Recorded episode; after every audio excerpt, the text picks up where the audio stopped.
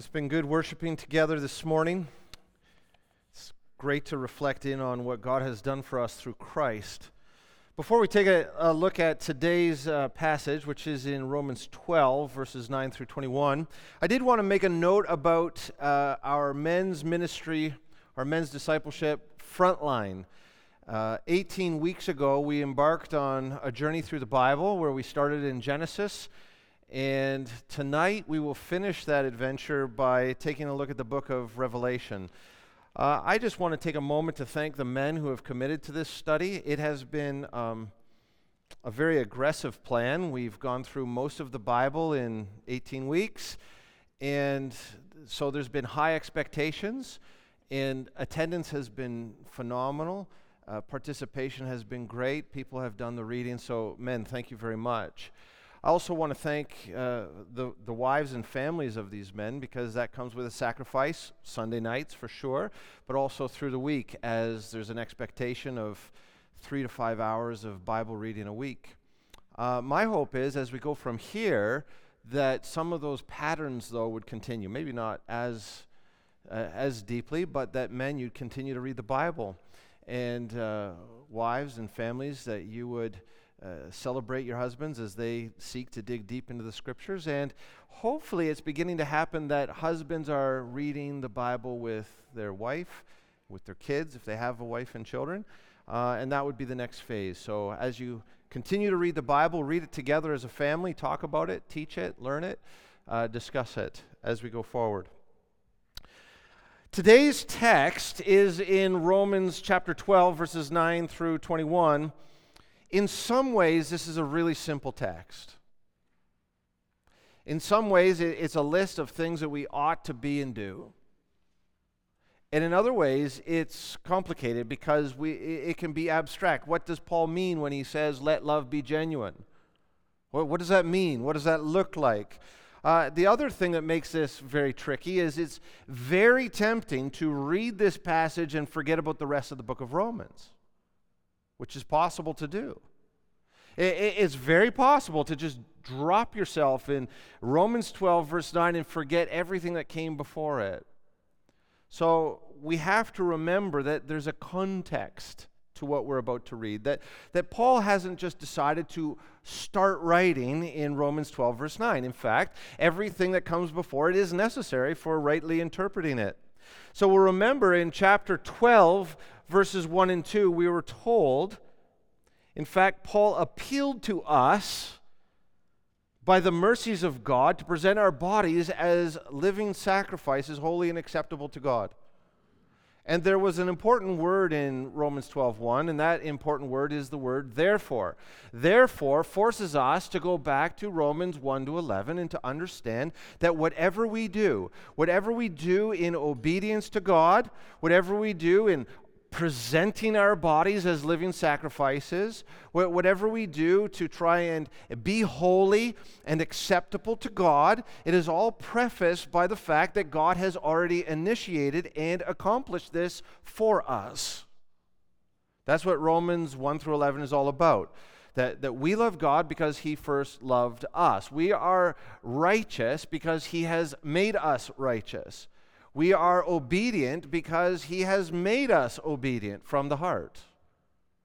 And so the gospel underlies all of this. Otherwise, we will fall into legalism and moralism where we strive to be and to do certain things to achieve something that has already been achieved for us. It's crucial that we make that point every week until we're done the book of Romans. We cannot understand Romans 12 through 16 without always reminding ourselves that these chapters stand squarely on chapters 1 through 11. All of these chapters, 12 through 16, are Paul's way of teasing out what it means to present your bodies as a living sacrifice to God, holy and acceptable. What does that mean? Partially, it means to respond to what God has done for us. That is, we unite ourselves with the sacrifice of Christ, and reflecting upon what God has done for us, we are compelled to worship Him with our very lives. What we do with our bodies, with our brains, with our tongues matters to God. More than that, though, chapters 12 through 16 will tell us specifically if you want to present your li- life as a living sacrifice to God, here are some specific ways in which you can do that. So, last week we looked at the first example of what it means to be a living sacrifice. And last week the command was do not think more highly of yourself than you ought to think. How do you present your body as a living sacrifice to God? Do not think more highly of yourself than you ought to think. That was last week. Well, well, how do we fulfill that? And it was counterintuitive, but what we discovered that the great solution, the great antidote to thinking more highly of ourselves than we ought to think is to serve in the local church. If you serve in the local church without competing with your brothers and sisters in Christ, it is a great leveling act uh, in many ways. Number one, you see that everyone is necessary, everyone is making a contribution. But here's the second thing uh, we know each other it's really hard to think more highly of yourself than you ought to think in your own family because you have family members who remind you who you are. And so it should be in the local church. It's easy to be, for example, a preacher to the nations if the nations don't know you. It's easy to be an author for churches that are not your local church, but no prophet is welcome in his own hometown. You know me, and I know you. You know my weaknesses, and I know your weaknesses. And so don't think more highly of yourself than you ought to think. The great solution, the great antidote to arrogance in the Christian life is to root yourself vulnerably and transparently in the local church. That was last week. Now, there's a flip side to that, but I'm in danger of repreaching last week. Everyone is valuable in the local church. So we see the value of one another in the local church. So not only do we bring each other down, we lift each other up. Today, uh, we're going to look at the second way that we can offer our bodies as living sacrifices to God, and that is to let our love be genuine. Let me read today's text. Would you open your Bibles to Romans chapter 12? We're going to read verses 9 through 21. As you're finding your place, please stand for the reading of the Word of God.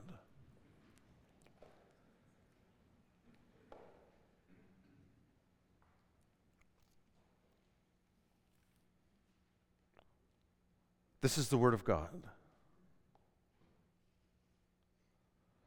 I appeal to you, therefore, brothers, by the mercies of God, to present your bodies as living sacrifices, holy and acceptable to God, which is your spiritual worship.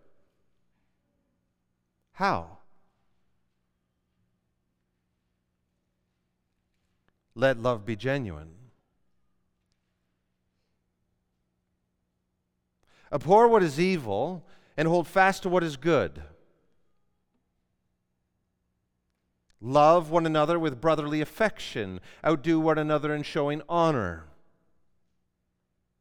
Do not be slothful in zeal, be fervent in spirit. Serve the Lord. Rejoice in hope. Be patient in tribulation. Be constant in prayer. Contribute to the needs of the saints, and seek to show hospitality. Bless those who persecute you. Bless and do not curse them. Rejoice with those who rejoice, and weep with those who weep. Live in harmony with one another.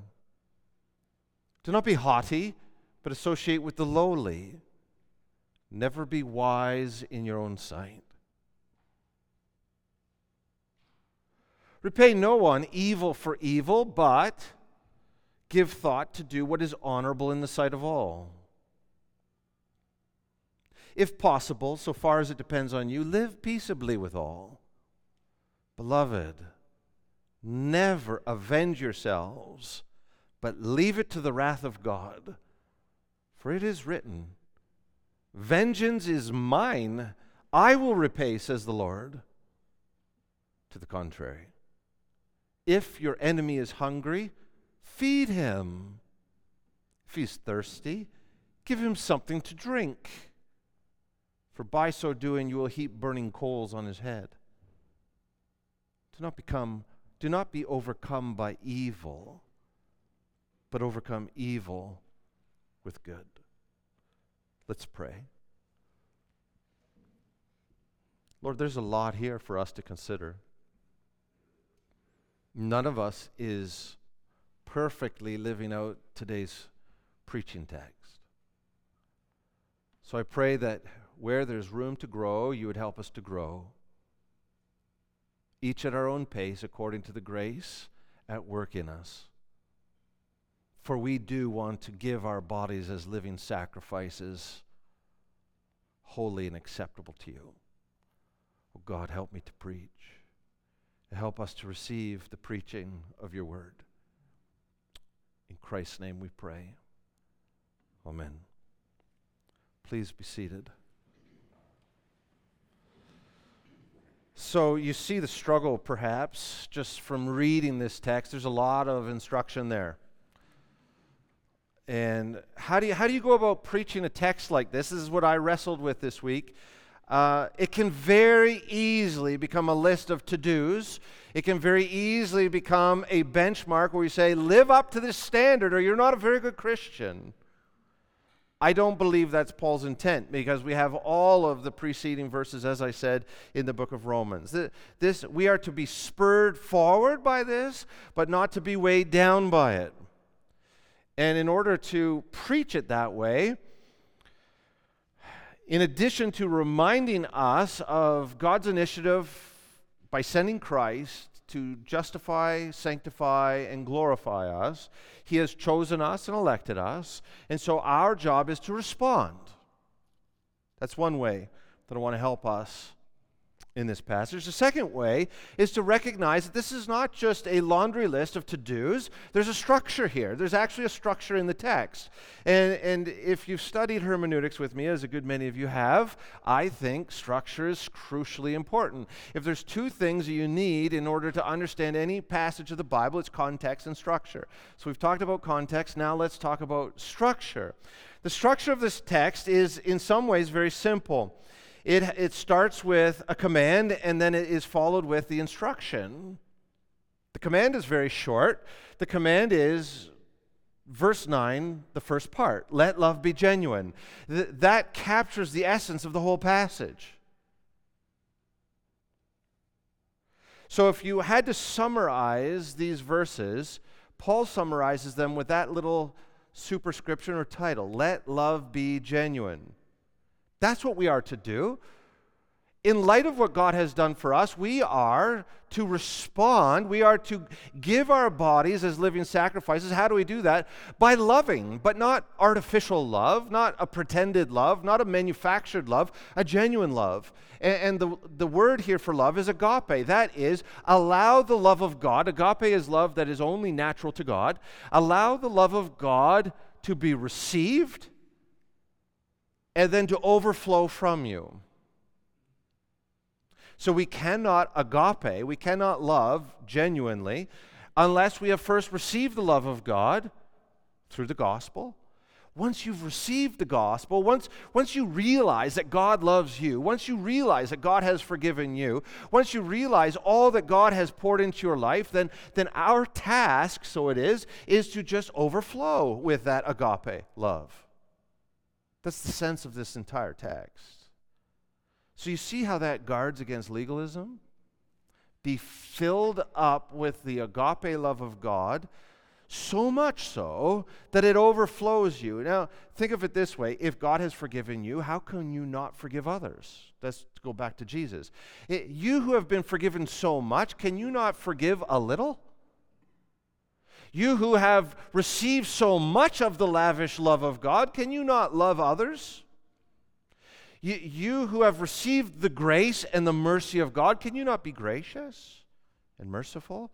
And so it's reflecting on what you've received that prompts the extension of that very same thing to one another. So that's the command. The second part of this text, which goes from verse 9b to the end 21, is the instruction. Well, how practically are we going to fulfill this command? Let's take a look a little bit at the command. I've already started. 12, 9a. Let love be genuine. We offer our lives as living sacrifices in response to God by loving genuinely. This is nice. But what does it mean? What does it mean to love genuinely? If you're, if you're one of those people who, who wants to be meticulous and exact, okay, love, first of all, love is a difficult word because in Greek there's four different words for love. So this is agape love. This is not romantic love or brotherly love or parental love. This is that I'm going to be a blessing to others even when they're not a blessing to me. It's this unconditional, undeserved, I want the good for others, no matter who they are or what they've done. So, how do we do that genuinely, not hypocritically, not uh, forcibly or uh, pre- by pretense or to pretend? There's two options at this point. This is I just want to invite you into my study. I'm like, okay, how am I going to define this? There's two options. I could do a word study on the word genuine. What, what does it mean to love genuinely? And I could do a, a word study on the word love. And we could fill the rest of our time talking about agape, and we could and and the rest of our time on a, what does it mean to be genuine. However, I don't think when Paul wrote this letter to the Romans, he expected them to do a word study when they got to this point. I don't think he wanted them to parse out what is agape and what does it mean to agape genuinely, which is what verses 9b through 21 are all about. In fact, Paul will tell us. That's what this passage is. This passage is telling us what does it look like to love genuinely? So rather than going further afield in the Bible, trying or to the Webster's Dictionary, or to Brown Drivers Briggs, or to some other uh, original language dictionary, let's just read the passage because Paul will tell us what does it mean to love genuinely. He parses that out for us in verses 9b through 21. Now, if you look closely, take a look in your Bibles what comes right after the command to let love be genuine? Abhor what is evil, hold fast to what is good. Now, he goes on, and from verses 10 through 20, there's a whole lot of other commands. So we have an option here. We can either say that to abhor what is evil and hold fast to what is good is just one of the next 10 or 11 commands. Or we can go down to the bottom. Look at verse 21. Do not become do not be overcome by evil, but overcome evil with good. Do you notice that? So what Paul has done here is he says, here's the command.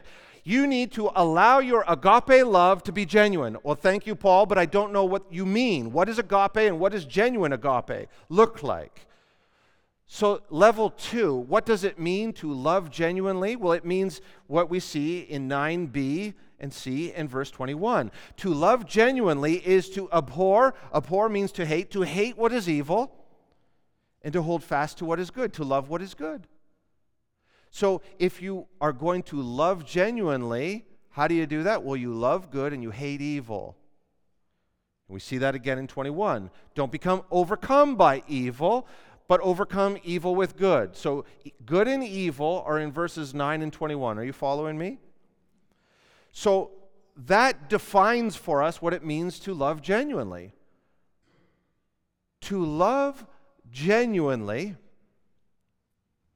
to be filled and overflow with agape, is to be like God. To hate evil, and because you hate it, you don't do evil to love good, to hold fast to it, and because you love it and hold fast to it, you will do good. You will overcome evil with good. And if you do that, then you will be agapein. I don't think that's a word. You will agape genuinely. Okay, well, we're making progress, but still, what is good and evil?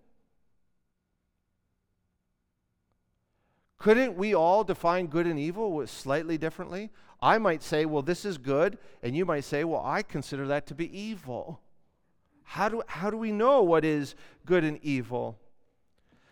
And let me just pause here before I answer the question with the text. That's verses 10 through 20. Paul will define good and evil for us. But let me pause before we get to these nine illustrations to just challenge us none of us have fully clung, have, has fully clung to what is good. None of us fully abhor what is evil. We, reserve little secret places in our flesh to nurture and to love and to cultivate that which is evil. Now, I could at this point come up with some random examples, but why don't you just reflect in on that for a second and invite the Holy Spirit? What is it? And maybe you don't even know. Like, here's the problem if you're not in the Bible, you don't even know what good is and what evil is.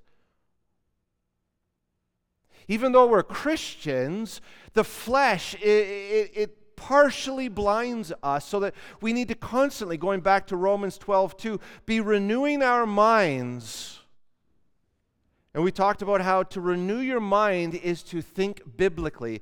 Because unless we're thinking biblically, we'll be thinking culturally. And our culture calls good evil and evil good. And none of us has a pristine view of what is good and evil. And the only place where we can define good and evil, it's not in your feelings, it's not in your emotions, it's not in your experience, it's not in your, in your opinion even. The only place where we can truly define good and evil is in the Word of God, which means we have to devote our lives to discovering good and evil in this book. And isn't it interesting that God said to Adam, On the day you eat of that, the tree of the knowledge of good and evil, you shall surely die. Because when Adam took of the fruit, when he disobeyed God, he allowed evil to overcome good. And now, as Christians, as we've been made obedient from the heart, because Christ has undone our fallen Adam, and he is a second Adam, he is in us, reversing the fall, and now good is to overcome evil. That's the Christian life.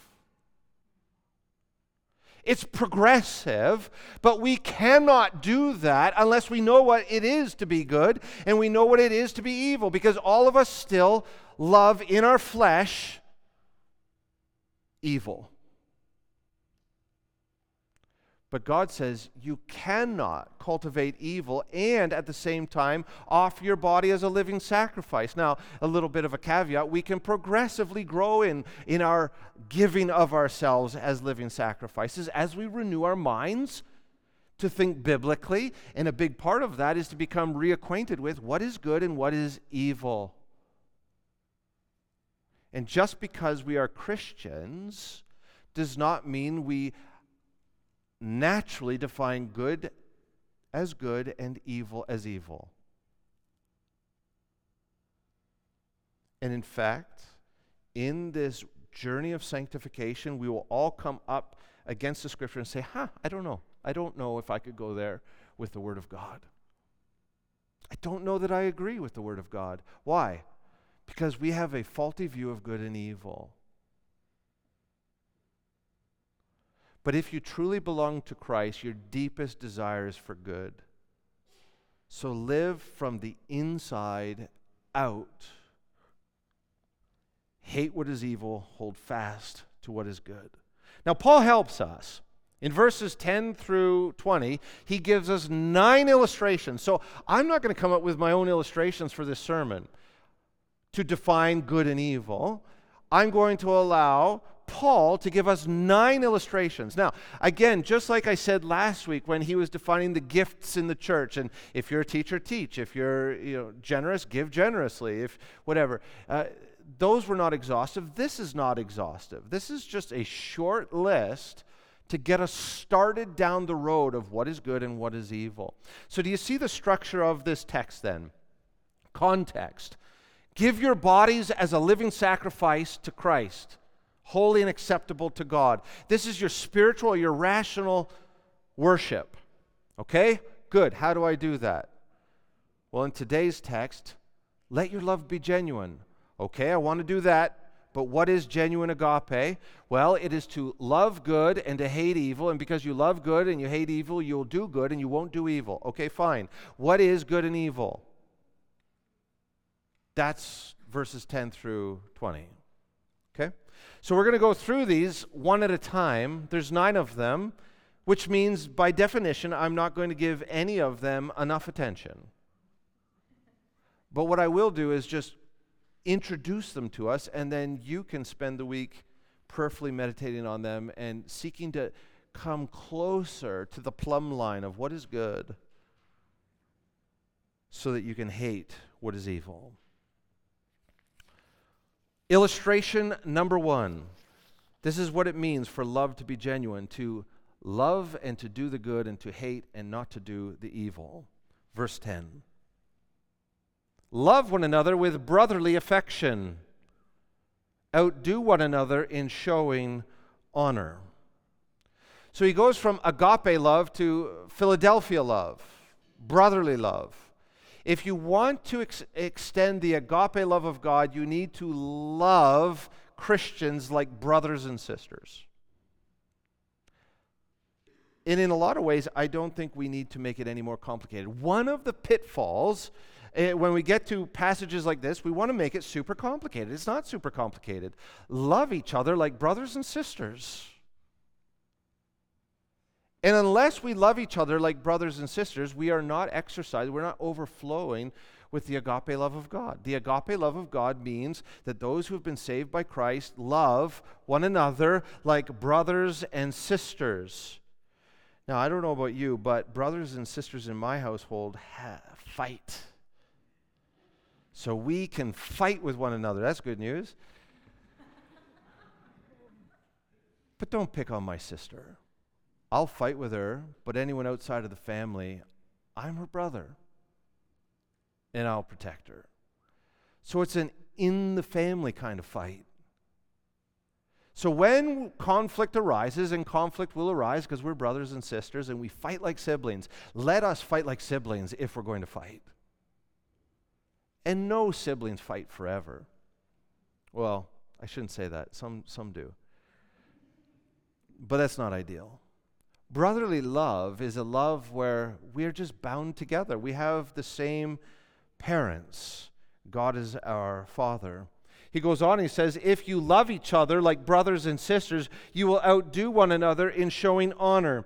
And, and, this, again, don't make this any more complicated because of the archaic language. It means we look for ways to help. Um, raise up each other. We exalt one another. Rather than exalting ourselves, we exalt one another. So I want to exalt you. I want to be proud of what you're doing. I don't want to keep you down so that my star can rise. I want to exalt you, and you should exalt one another. Not trying to put ourselves over any of our brothers and sisters, but trying to seek the best possible life for one another. At that, will if we can do that, then our love will be genuine. Illustration number two is verse 11. Do not be slothful in zeal, be fervent in spirit, serve the Lord. Slothful in zeal. Anyone speak like that in your regular day to day? I'm just feeling slothful in zeal today. No. But what does it mean? I don't feel like going to church. I don't feel like going to the Bible study. I don't want to stay for the potluck. I don't feel like reading my Bible today. So, so slothful and zeal is something we're all familiar with. And, and just here's a little secret the pastor doesn't always want to go to church, and the pastor doesn't always want to lead the Bible study. But one of the great blessings that I have is I have to. And so, if we all thought like that, trust me, once you get there, you feel so much better when you go home. It's easy to be slothful in zeal, especially in the winter. Uh, you've all had that experience. It's cold out. It's dark out, the fire is cozy inside. You've had a long day, you've had a long week. So it's so easy to be slothful in zeal. It just is. I'm not blaming anyone for that. I, I experience that. We all do. But if our love is to be genuine, we make it our life goal to gather together, to spur one another along, uh, on in the faith, to, to grow in godliness, to get into the Word of God, even when it's not easy. So don't be slothful in zeal. Look for opportunities to join together with your brothers and sisters, to use illustration one, to worship God. Be fervent in spirit. It's not always easy to come to church and actually worship. So you might get here. Okay. You overcame slothful in zeal. Good. You're here. Now be fervent in spirit. I've had those weeks where my mouth is saying the words, but my heart is not engaged in the lyrics. Anyone else have had that? I'm not fervent in spirit. Do you know what would be better in those moments? And this one of my professors told me this. And I I have gone back to this so many times. When you're not engaged in a joyful worship, stop singing and just say, God, I'm struggling to be fervent in spirit, but you are God, and you saved me, and Christ is King. And he says, he used himself as an example. I've done this myself. Just sit at the back. Don't pretend to be fervent in spirit and begin to tell God all the things that you affirm to be true. And you may never get fervency in spirit in that worship service, but more often than not, before the end of the last song, you'll be singing. Maybe not, but better to affirm authentically who God is and what God has done than to mouth the words and not mean it. Be fervent in spirit. Serve the Lord. We talked about that last week. Love is genuine when everyone has a contribution to make in the church. Illustration number three, verse 12. Rejoice in hope. Be patient in tribulation. Be constant in prayer. What these three things have in common is the reality that life is hard. Life is hard. We're in the wilderness waiting for the Lord Jesus to come back and to be our Joshua to take us into the promised land. While we're in the wilderness, life is hard. Don't expect it not to be. So, how can love be genuine when life is hard? Uh, are we only going to allow ourselves to overflow with the agape love of God when our circumstances are positive? Well, that's not genuine agape. And so, Paul says here, acknowledging it, that life is hard, he says, rejoice in hope. What is hope? Hope looks forward to a day when it's not hard. Well, what is that day? What is the day when life won't be hard? It's the day that Christ returns and he takes us into the promised land, or it's the, the day of your death. Have you ever looked forward to the day of your death with hope? For me, to die is gain. Sometimes all you can hope for is death. Now, before you think I'm being morbid, it's because on the day this body stops working, I transition to a new and greater way of living. I'm in the presence of the Lord. So, though life is hard now, it, it, our days are numbered. So, you rejoice now by drawing on the future good, which is a recognition of hope. Rejoice. If you can't rejoice in your circumstances now, rejoice that your name is written in the Lamb's book of life. That on the day of the final judgment, the wrath of God will pass over you. Rejoice on the, of, of that day. Rejoice that after the wrath of God passes over you, God says, Come here. I have an address for you. I have a place for you in the new heavens and the new earth. Go check it out. And you go to the in the New Jerusalem and you find that you do have a mailing address there. He's prepared a place for you. Rejoice that you'll be raised from the dead and, and you'll never die again. You'll never get sick. You'll never sin. You'll never desire to sin. Rejoice about that day. So when life is hard, you allow your love to be genuine by rejoicing in hope. Moving on in the same idea, you, you have to be patient then in tribulation. What is that? Uh, when life is hard, that's tribulation. You have to be patient, you have to endure it. And the only way you can endure it is if you're constant in prayer. God, give me an eternal perspective. Help me to remember that, that I have a great hope. Unless we do those things, we will not overflow with the agape love of God. We will be woe is me people. And woe is me people are inward focused, and inward focused people do not overflow with the agape love of God. They begin to cling to that what is evil. They look for temporary escape through the temporary fleeting pleasure of transient evil pleasures.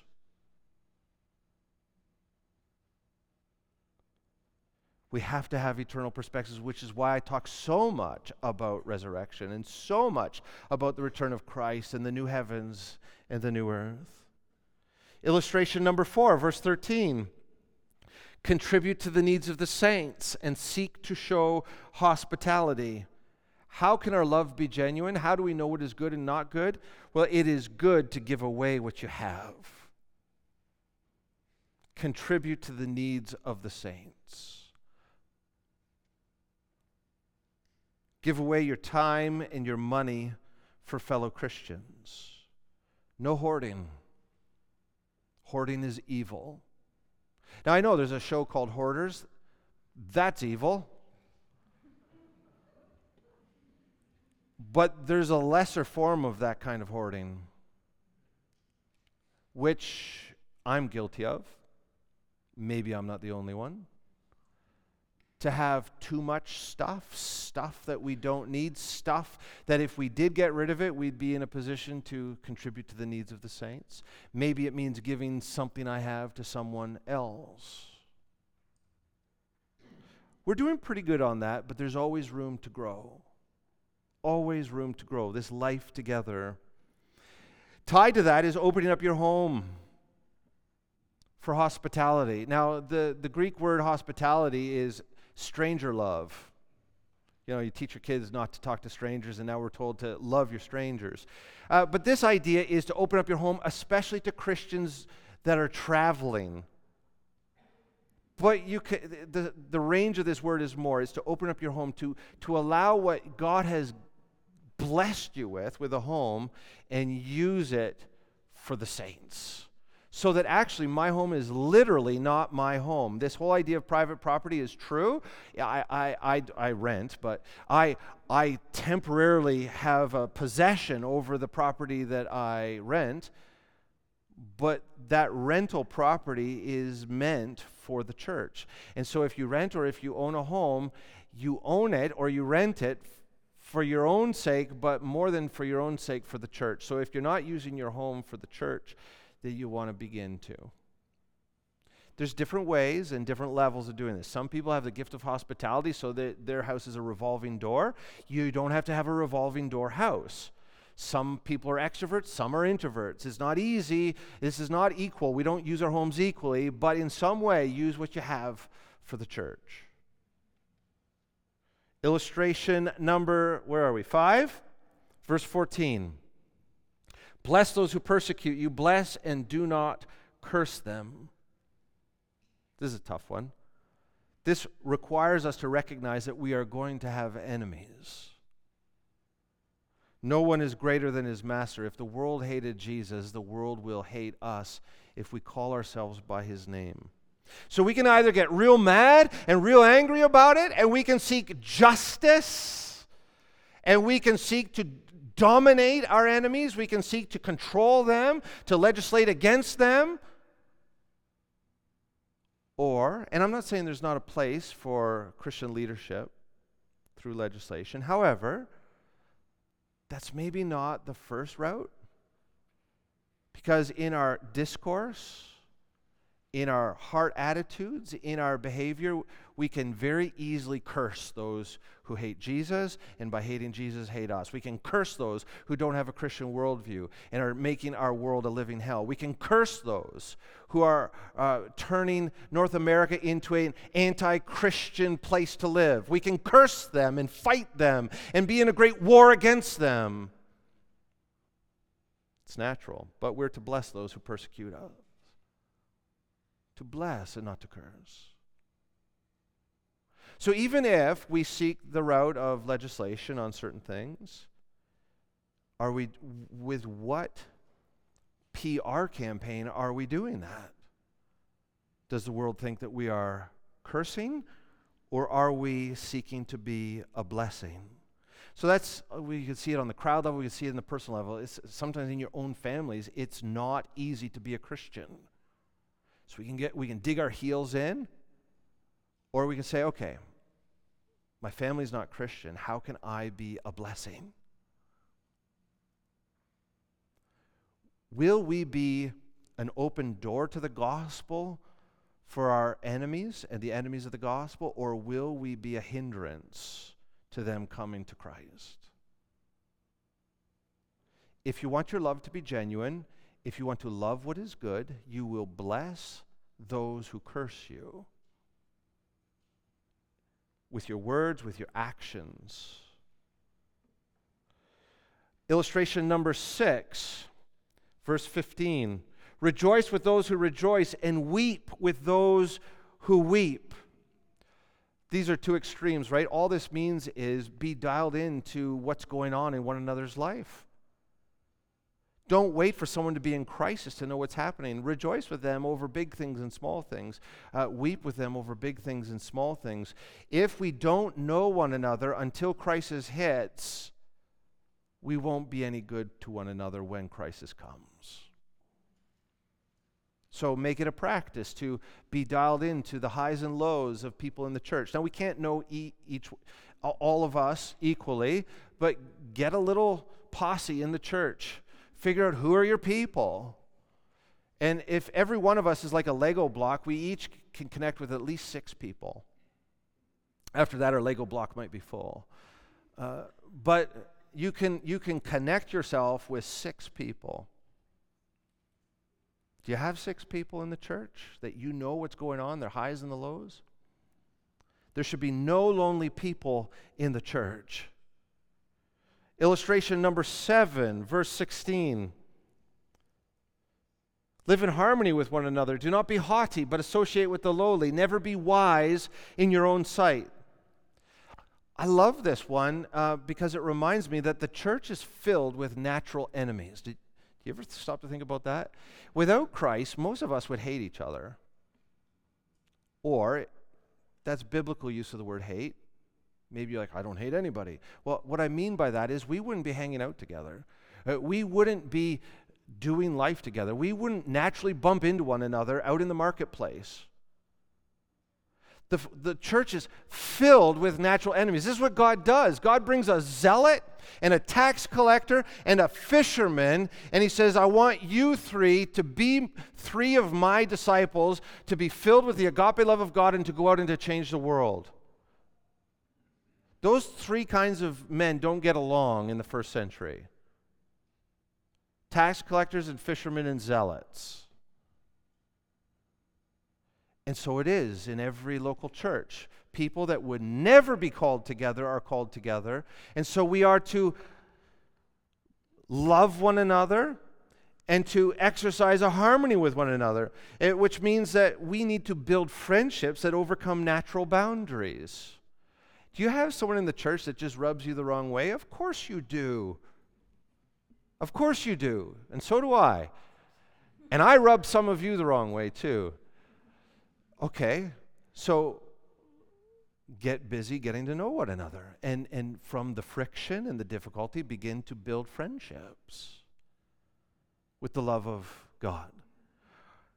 There's no place in the church for the natural divisions of the world to continue to exist. And one of the ways that this verse in the book of James talks about this is there's no place in the church for class divisions. Associate with the lowly. You who have much associate with those who have little. And you who have little, it's not easy to associate with those who have much, is it? So it goes both ways. And as much as we want to exhort those who have much to get off their high horse and to associate with those who have little, those who have little have their own high horses that they need to get off and stop being so disgruntled against those who have much. But the disparity between those who have much and who have little should be shrinking in the church as we fulfill other aspects of genuine love, right? Giving, contributing to the needs of the saints. These all things work together. There's no room in the church for a race division. There's only one race, the human race, but we all know that uh, ethnicities have developed over time. There's no place in the church for any kind of ethnic sense of superiority. We're all equally in need of God's grace.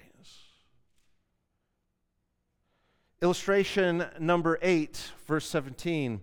Repay no one evil for evil, but give thought to do what is honorable in the sight of all. Remember, I said we're brothers and sisters, so uh, we're going to fight? Conflict is going to happen in the church. You know what can really rip apart a church? He wronged me, so I'm going to wrong him. Pay no, repay no one evil for evil. Let's not be surprised that someone in the church is going to sin against you. That's evil, right? That's to do evil is to sin. Someone is going to sin against you. And you are going to sin against someone. I don't think there's anyone here who could say, I've never sinned against someone in the church.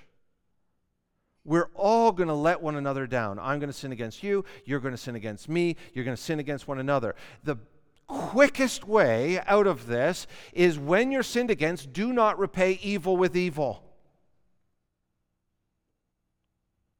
which is so easy to do. Rather, what does he say? Give thought to do what is honorable in the sight of all. I like that. Don't repay evil for evil. That's the impulse. Stop and think about it. Give thought. He doesn't just say, do what is honorable. He says, give thought. You, this is going to take some energy. It's going to take some work. Someone has sinned against me. I just need to stop. I need to calm down. I need to wait a, a day or a week before I respond. I need to prayerfully give thought. What would be an honorable response? So that if I get hauled before the elders, or if it gets known in the church, everyone would say, Well, you acted honorably, and the one who sinned against you was doing evil. Give thought to do what everyone would say, You acted honorably in this situation. That's exactly what it says, right? Take a look at it. Give thought to do what is honorable in the sight of all. That is, public opinion will be on your side if the details ever get out because someone sinned against you and you restrained the evil impulse to repay evil for evil. This is abundantly practical. And from experience, let me just say cool down on the email. Email is a great way to repay evil for evil. I've done it. I'll probably do it again. Not a good idea. Be, slow to write emails.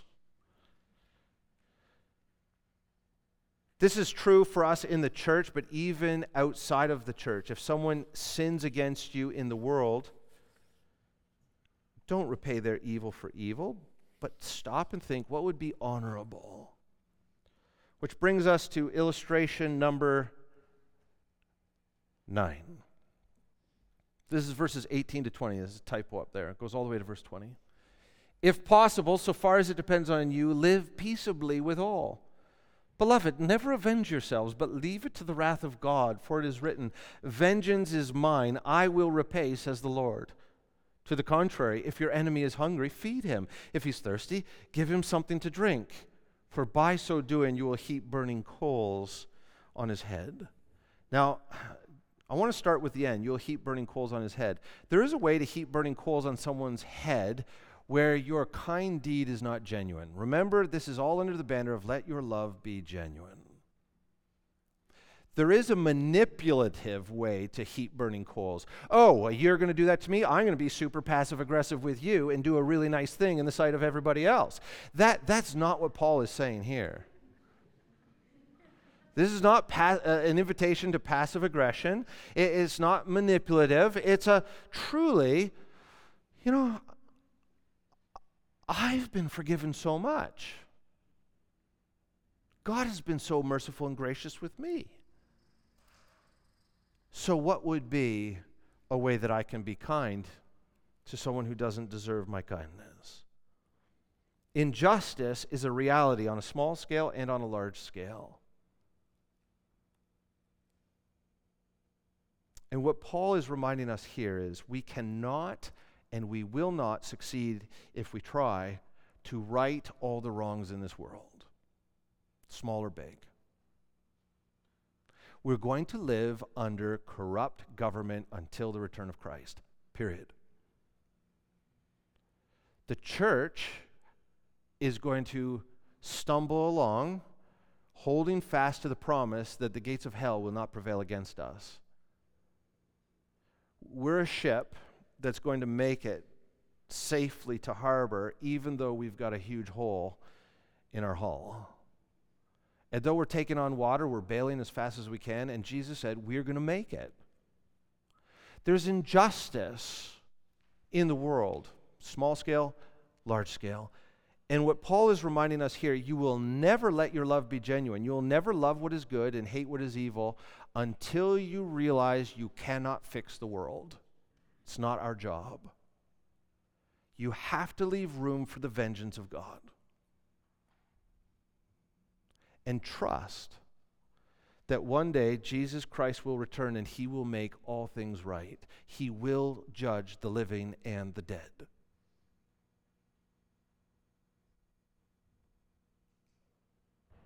If you believe that, let God deal with it. It's amazing. Once that pressure of making all things right is lifted off your shoulders, how liberated you are to love people to love people in the face of their injustice, knowing that God will deal with it. You don't need to deal with it. God will deal with it. So, to summarize, then, these nine illustrations, it's not exhaustive. The Bible would fill this out significantly more. But what Paul has done in verses 10 through 20, these nine illustrations, is to help us to define what is good and what is evil. What is the good response, the good desire, the good action? What is the evil desire, the evil response, the evil action? Choose good, not evil. Because if you know what is good and you choose what is good, if you love what is good, if you do to the best of your ability by the grace and mercy of God what is good, if you hate and you seek not to do what is evil, then your love will be genuine. You will be a vessel that is receiving the agape love of God, and you will fill up and you will overflow. But if you trip, over that which is good and evil. If you love what is evil and do what is evil, you will not be filled up with the agape love of God. You will not overflow with the agape love of God, and you'll become one of the problem people in the church. And if in the church, then in the world. Because the church in union with Christ is the great hope of the world. And when the church is crippled because the church is filled with people who love and do evil, then there's no hope for the world. And when we are loving and doing that which is evil, as defined here, not only are we no good to the world, but we are not worshiping God. Remember, this all comes back to presenting our bodies as living sacrifices to the God who saved us. And the greatest good and the greatest pleasure in the life of a Christian is to rightly worship God. See how this all fits together? All of this is a way in which we respond to the initiative of God through Christ. So if you're struggling in these areas, two solutions for you. Number one, you need to go back and revisit Romans 1 to 11. Refresh yourself on what is true. We were going to hell in a handbasket. Our destination was exile and condemnation, wrath, judgment. But He has plucked us from the fire, called us children, made us children, exalted us, promising to resurrect us, to seat us on the very throne of Jesus Christ, and give us the new heavens and the new earth and we will reign over every creature forever and ever in the name of Jesus Christ. Now, if that's true, how ought we to live our lives? Let your love be genuine. Hate evil, love good, do what is good. Be a part of the solution, not a part of the problem. Let's pray. Lord, I thank you for this text. It's challenging, but we know that we're not expected to perform these things in order to be right with you or to maintain our rightness with you. You've done it all. We are simply to respond to the grace and love at work in us, to fill up with your love so that we overflow. God, I know there's some here today who are feeling empty. Uh, they're their love tank is empty. They, they don't feel your love. They're definitely not overflowing with it. So they cannot love this way. God, I pray if, if any of these are unsaved, save them, make them new, and fill them up so that they can worship you by loving genuinely. Others are saved, and our sin has blocked the experience of fellowship with you. And though we maintain our right standing with you and the hope of Christ is ours, uh, we are limping through life because our sin is blocking the inflow of your experiential agape love. We know that you don't love us any less, but we're not experiencing that love. So, God, please remove the barriers, remove the sin that we may love and do good so that we might worship you fully. God, if there's anyone here in either of those positions, I pray that they would know that that is true of them and even now cry out. Because it is your good pleasure to overwhelm us with your love. We're so thankful that we serve a God who is perfect love. Now perfect your love in us. In Christ's name, amen.